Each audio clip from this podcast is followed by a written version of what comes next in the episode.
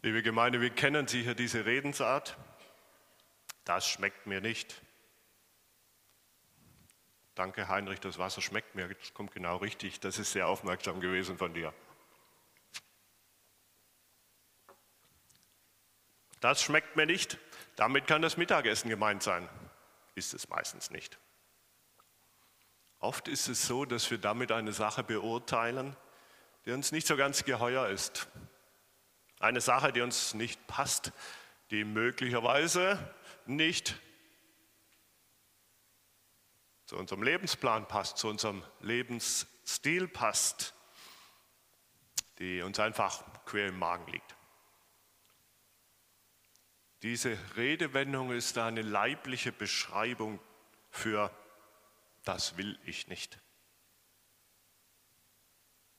Und jetzt gibt es in der Bibel einen Propheten, der verkörpert diese Redensart, das liegt mir quer im Magen, das schmeckt mir nicht.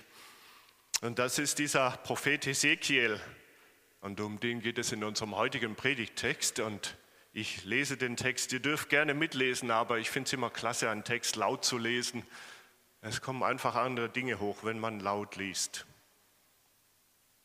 Da steht im zweiten Kapitel, nachdem sich Gott Ezekiel sichtbar offenbart hat. Er sagte zu mir, stell dich auf deine Füße, Menschensohn, ich will mit dir reden.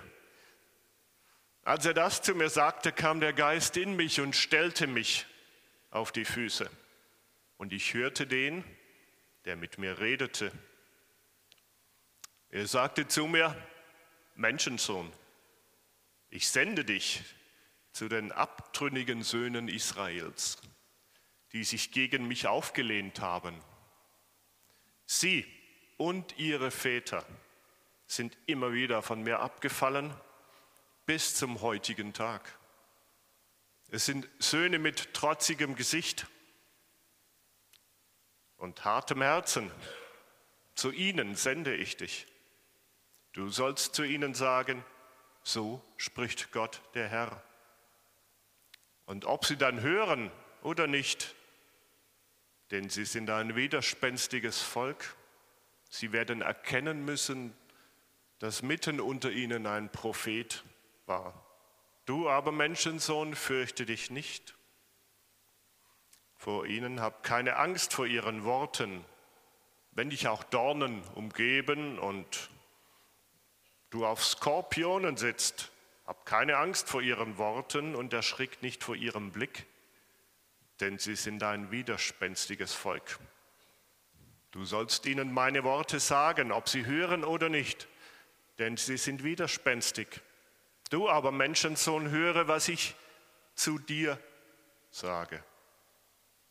Sei nicht widerspenstig wie dieses widerspenstige Volk.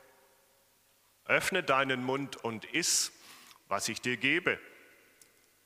Und ich sah, eine Hand war ausgestreckt zu mir, sie hielt eine Buchrolle. Er rollte sie auf vor mir. Sie war innen und außen beschrieben und in ihr waren Klagen, Seufzer und Weherufe geschrieben.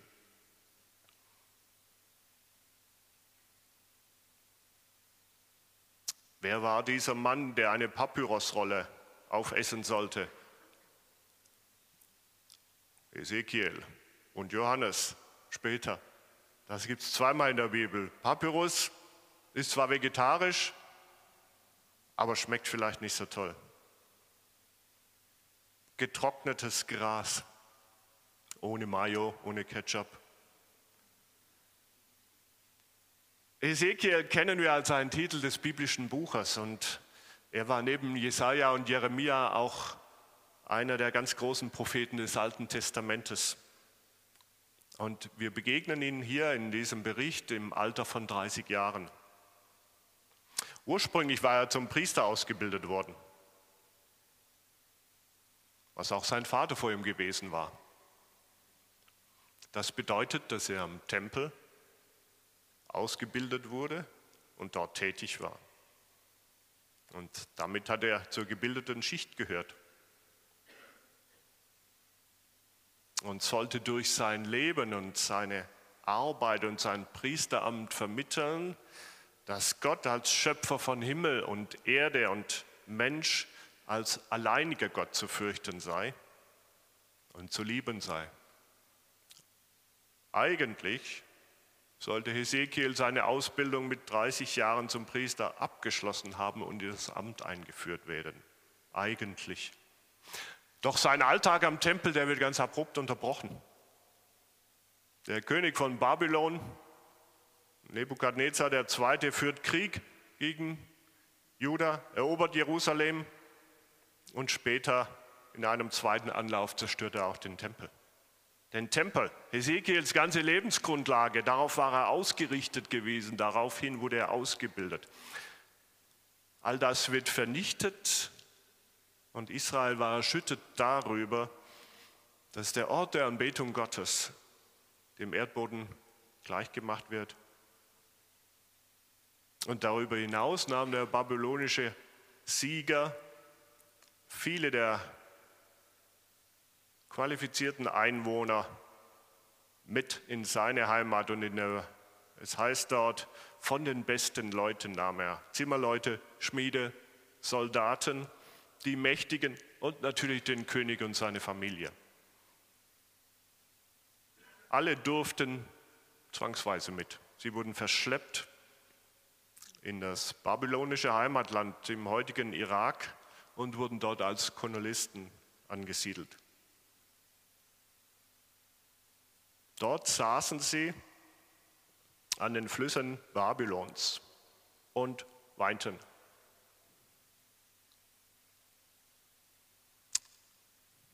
Dieser Vorgang wurde sogar in einem Popsong verewigt. Unter den Älteren kennt ihn noch jemand. 1978.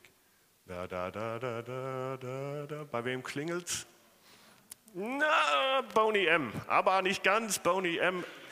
At the rivers of Babylon we sat and wept. An den Flüssen Babylons saßen wir und weinten. Das ist in die Popkultur eingegangen. Und sangen die Lieder Zions. Dort saßen sie. Diese Verschleppung und die spätere Zerstörung Jerusalems war jetzt kein Zufall, sondern eine gezielte Strafe Gottes über sein Volk Israel. Warum? Das haben wir schon gehört im Predigtext. Israel hatte sich von Gott, ab, Gott abgewendet und ägyptischen Göttern zugewendet, ägyptischen Zeremonien. Allen voran der König, der sogar einen Propheten aus dem Weg räumen ließ und ihn ermorden ließ. Und von dem König wird berichtet, er war ungerecht, von Natur aus schlecht, er war weder ehrfurchtsvoll gegen Gott noch gütig zu den Menschen. Was für ein Urteil. Und nun, fünf Jahre nach der Verschleppung, wird Hesekiel berufen. Er wird nicht zum Priester berufen, er wird zum Propheten. Nicht zum Vermittler zwischen Gott und Israel, sondern zum Sprachrohr Gottes an sein Volk in einer konfliktgeladenen Situation. Und es schmeckt ihm nicht, dieser Auftrag, diese Botschaft, die liegt ihm quer im Magen. Weshalb gerade Ezekiel? Darauf haben wir keine Antwort. Aber Gott offenbart sich ihm und in Kapitel 1, darauf gehen wir jetzt nicht ein, aber da wird diese eindrucksvolle Gotteserscheinung geschildert. Die ist einzigartig und bizarr in völlig fremden Bildern. Es gibt, glaube ich, keinen Bericht in der Bibel, außer vielleicht in der Offenbarung, wo eine Gottesbegegnung in der Bibel so außergewöhnlich spektakulär ist. Und dann wird er vom Geist Gottes ergriffen und erstmal auf die Füße gestellt. Stell dich vor deinen Schöpfer, stell dich vor Gott. Und nun steht er vor dem Allmächtigen und hört zunächst nur zu. Gott tritt, ehrlich gesagt, sehr vehement in dieses Leben hinein von Ezekiel. Dem Hesekiel, dem der ursprüngliche Inhalt und auch der Sinn seines Lebens durch diese zwangsweise Zerstörung und Wegführung einfach unter den Füßen entzogen wurde. Und es kommt, wie es kommen musste. Im Ergebnis ist Hesekiel verstört und dort heißt es sehr erregt und sitzt sieben Tage teilnahmslos, unter seinen Freunden an den Flüssen Babylons.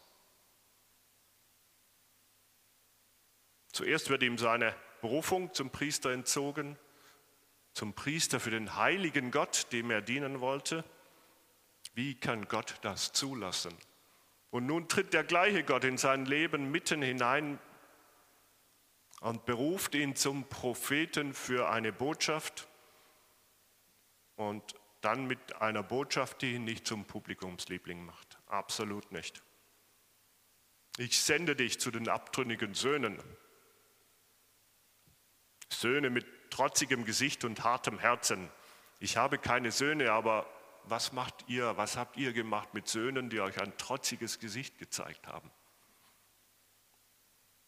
Ich weiß es nicht. Manche Dinge darf man ja nicht mehr erwähnen, die man vielleicht getan hat mal in, der, in gewissen Generationen, aber ein trotziges Gesicht, ich kenne es auch, das ruft gewisse Reaktionen hervor und denen soll er gegenübertreten. Trotziges Gesicht gegenüber Gott. So sollst du zu ihnen sagen, so spricht Gott, dieser klassische Prophetenausruf, wenn ein Prophet sich meldet im Auftrag Gottes, so spricht Gott der Herr. Und das nächste hat mich fast am meisten schockiert. Ob sie dann hören oder nicht, steht da. Ihr könnt es lesen, ob sie hören oder nicht. Das scheint Gott egal zu sein, ob die Botschaft ankommt oder nicht. Hauptsache die Botschaft wird vermittelt. Hauptsache, die Botschaft kommt rüber. Und dann fürchte dich nicht. Ich schicke dich in eine Schlangengrube, aber don't worry, be happy. Fürchte dich nicht. Was für ein Auftrag an dieser Stelle. Und dann noch die Ermahnung, du aber höre, was ich dir sage, sei du bitte nicht widerspenstig wie dieses widerspenstige Volk. Ich weiß nicht, wie oft widerspenstig hier vorkommt, ich habe es nicht nachgezählt. Öffne deinen Mund und iss, was ich dir gebe. Er soll die Botschaft Gottes verinnerlichen. Sie soll ihm in Fleisch und Blut übergehen. Und er rollte sie vor mir auf und es war nur Klagen, Seufzer, Weherufe, quer im Magen. Eine hochgradig undankbare Aufgabe und im weiteren Verlauf soll er nicht nur Gottes Gerichtsbotschaften verkündigen, sondern durch seinen kompletten Lebensstil die Botschaft Gottes verkündigen. Und ähm, ein Beispiel möchte ich euch gerne schildern. Das heißt, nicht nur in Worten ist er gefordert, sondern in Taten, mit dem Leben, mit dem Körper. Er soll sich 390 Tage auf die linke Seite legen, tagsüber. Und weitere 40 Tage jeden Tag auf die rechte Seite. Als sichtbares Symbol dafür, dass Gott 390 Jahre damit zugebracht hat, sein Gott sein Volk irgendwie zurechtzubringen, mit ihm zu ringen, es wieder zurückzubringen zu ihm. Und weitere 40 Jahre, während derer sich dann das Gericht angebahnt hat, während das Gericht aufgezogen ist am Horizont. Und Gott hat sich diese lange Zeit zurückgehalten, bis er letztlich diesem fremden König gestattete, Jerusalem dem Erdboden gleichzumachen. So ist Ezekiel mit Haut und Haaren eingebunden worden in den Auftrag, nicht nur mit Worten, mit Taten, mit Lebensstil, mit alltäglichem Verhalten. Und es ist verständlich, dass Ezekiel in dieser Berufung eher Bitterkeit und Leid erlebt hat als Freude und Erfüllung. Er wurde nicht populär. Gott hat ihm lediglich, in Anführungszeichen, seinen Schutz und seine, seinen Beistand in der Ablehnung zugesagt. Wer jetzt im Kontext von Ezekiel über die Bedeutung einer Berufung durch Gott nachdenkt, ich denke, der wird rasch von der schieren Wucht dieses Begriffes erschlagen. Wer sehnt sich nach einer solchen Berufung? Wenn wir den Begriff Berufung hören, wie ist denn unsere Reaktion? Welche Art von Berufungen begegnen uns aus unserem Alltag? Mir sind drei eingefallen, die teile ich gerne mit euch, euch fallen vielleicht mehr ein. Da gibt es einmal die zweifelhafte Berufung. So nach dem Muster, ihr seid auf der Gemeindefreizeit und es erschallt der Ruf, wer fühlt sich zum Spüldienst berufen? Zweifelhafte Berufung. Da ist ein Hintergedanke dabei. Ihr speichert sie ab und ihr denkt euch eure Sache dabei. Es gibt andere Berufungen. Es gibt Menschen, die fühlen sich zu etwas berufen. Das ist Kategorie Eigenberufung. Menschen, die fühlen sich zum Ratgeber berufen. Aber Ratschläge sind auch Schläge. Menschen fühlen sich zum Richter berufen oder zum Moderator oder zum Schlichter.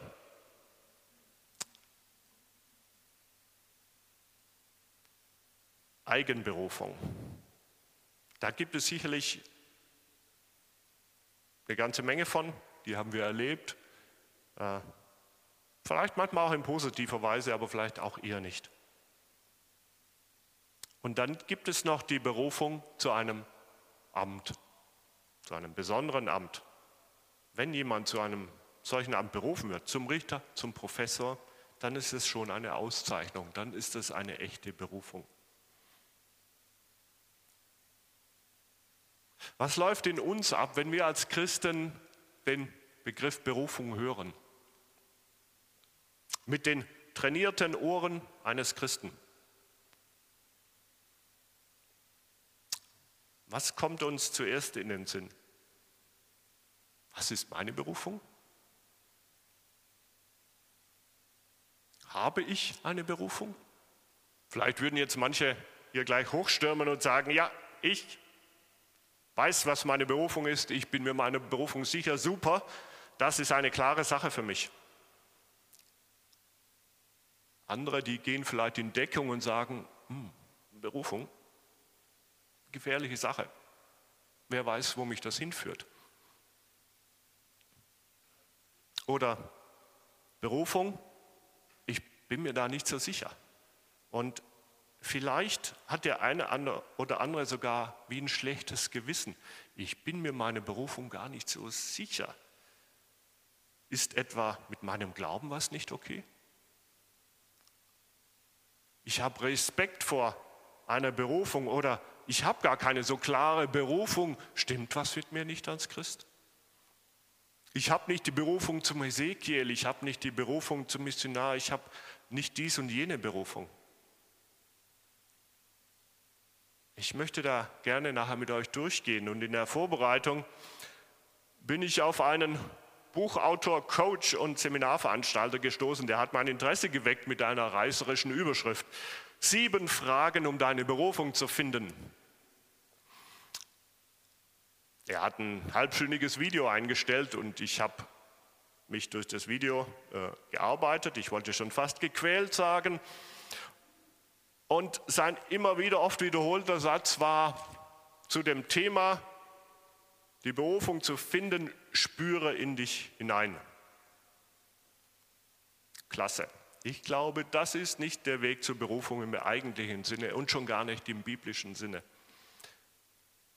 An den drei Beispielen der Berufung vorher haben wir gesehen, es gibt immer in einer ordentlichen Berufung gibt es in der Regel jemand, der mich beruft. Ich berufe mich in der Regel nicht selbst.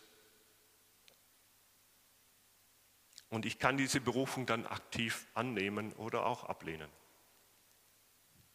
Und ich denke, es ist wichtig, wenn wir auch über unsere Berufung nachdenken und vielleicht haben wir Zweifel, was ist meine Berufung und vielleicht haben wir auch Gefühle der Minderwertigkeit, wenn wir denken, ich habe keine Berufung wie Ezekiel stimmt etwas nicht mit mir, lasst uns mal einen Schritt zurückgehen. Wer ist es denn, der mich berufen hat? Und ich nehme euch jetzt durch eine kleine Reise.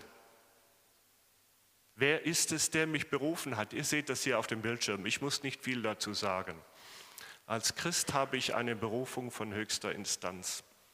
Und das dürfen und müssen wir uns immer wieder klar machen. Wer ist es denn, der mich zum Christsein berufen hat?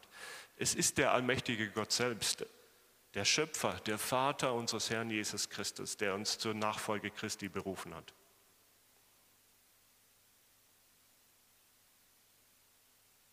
Von Gott berufen, berufen von Jesus Christus. Ich kann mich nicht selbst dazu berufen, aber es ist ein Angebot und ich kann diese Berufung annehmen. Und ich darf sie annehmen.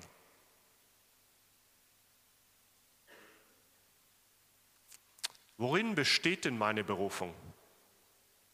Und da ist es für mich ganz wichtig und auch klasse zu sehen, meine Berufung, die steht auf einer sehr soliden Basis. Was ihr hier seht, sind Auszüge aus Bibelstellen. Das habe ich nicht ich erfunden. Ihr kennt die Sprache der Bibel, ihr findet das hier wieder. Ich habe die Stellen alle weggelassen, damit es nicht zu unübersichtlich wird. Worin besteht meine Berufung? Meine Berufung durch Gott, die steht auf einer total soliden Basis.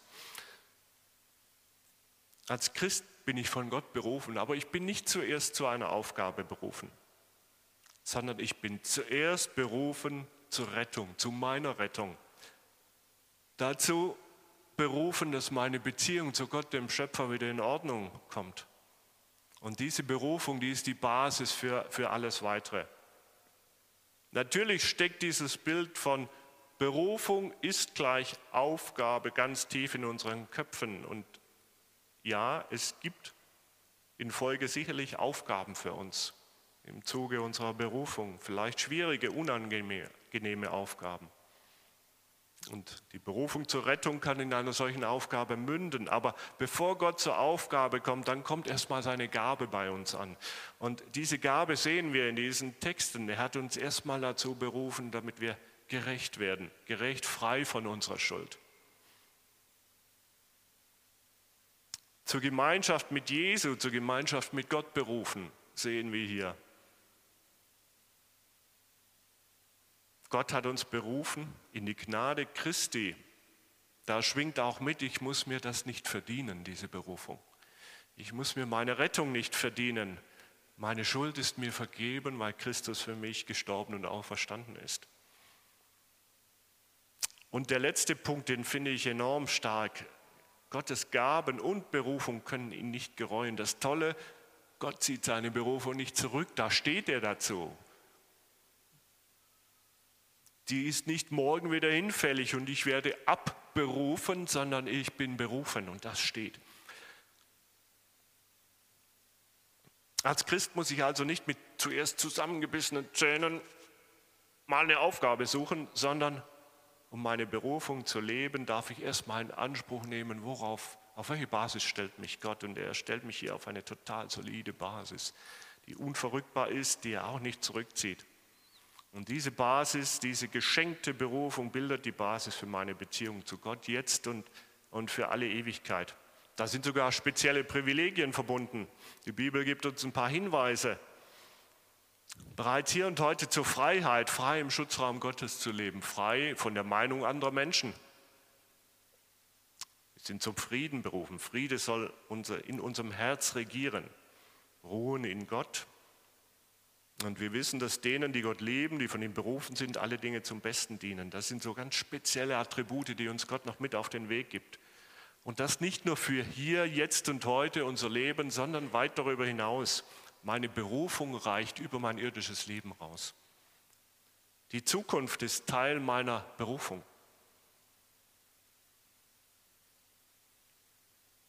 Zum ewigen Leben seid ihr berufen, ewige Herrlichkeit in Christus, zur Gemeinschaft mit Christus, Hochzeitsmahl des Lammes, berufen, die Herrlichkeit unseres Herrn Jesus Christus zu erlangen. Das ist die ultimative Perspektive unserer Berufung.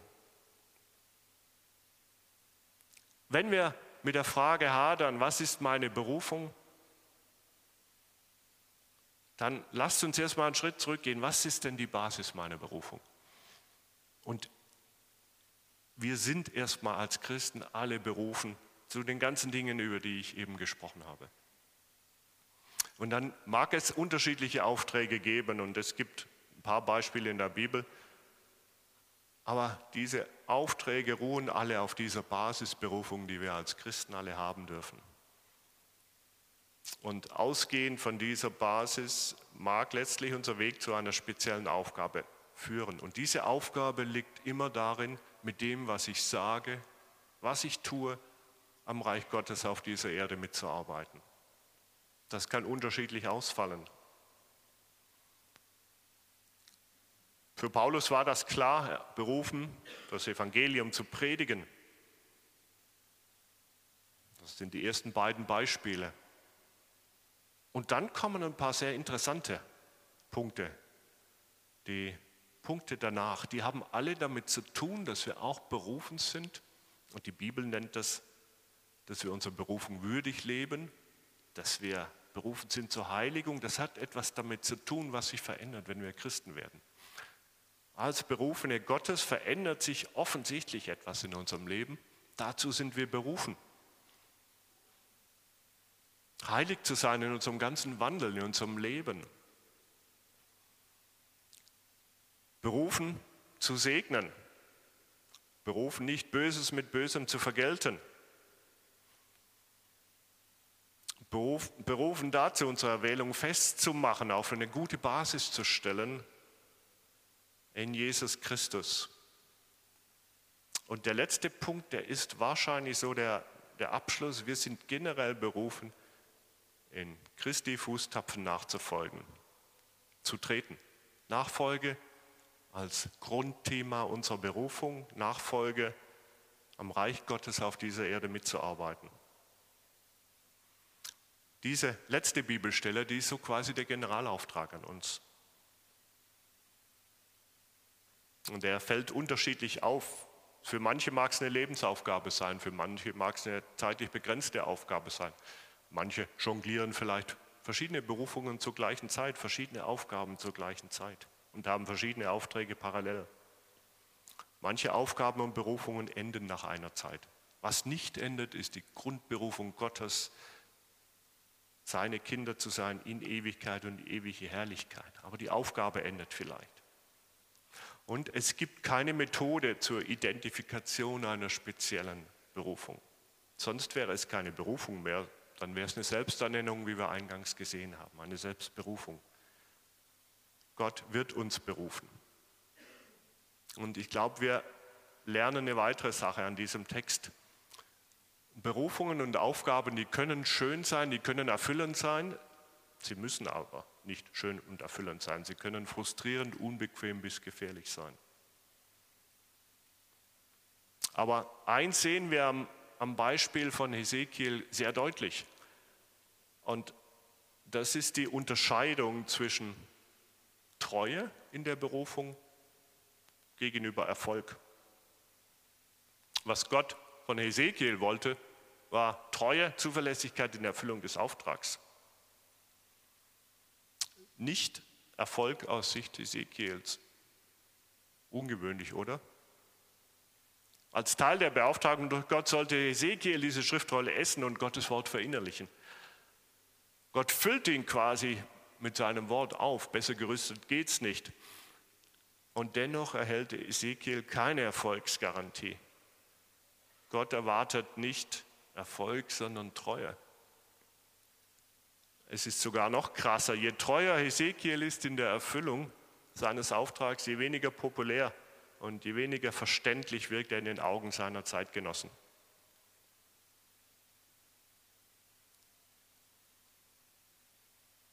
Dieser Gedanke, der bringt mich zum Schluss zu einem Punkt, der mich auf, aus dem Umfeld unseres Predigtextes heute so eigentlich richtig angesprungen hat.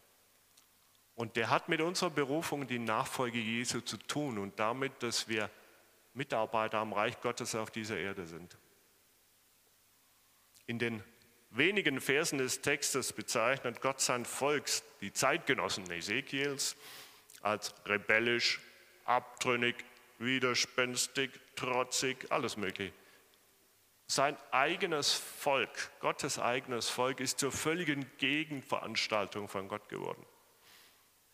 Die Menschen um Hesekiel herum, die haben anders getickt, haben Hesekiels und Gottes Werte nicht geteilt, hatten andere Vorstellungen von richtig und falsch, völlig andere Denkmuster, völlig andere Denkprozesse. Das könnte heute, hier und jetzt in Deutschland sein.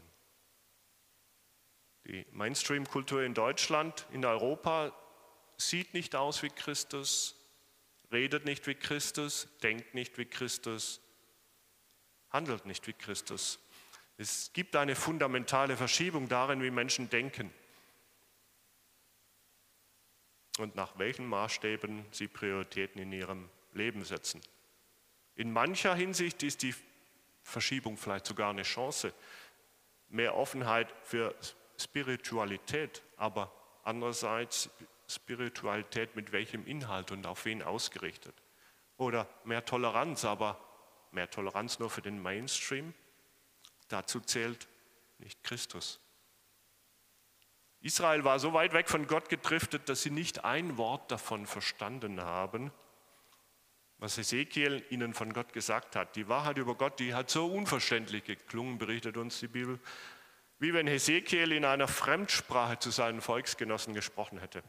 Und mir drängt es sich auf, dass wir alle im Rahmen dieses letzten Punktes als Berufene Gottes eine Aufgabe haben, nachzufolgen in Christi Fußtapfen.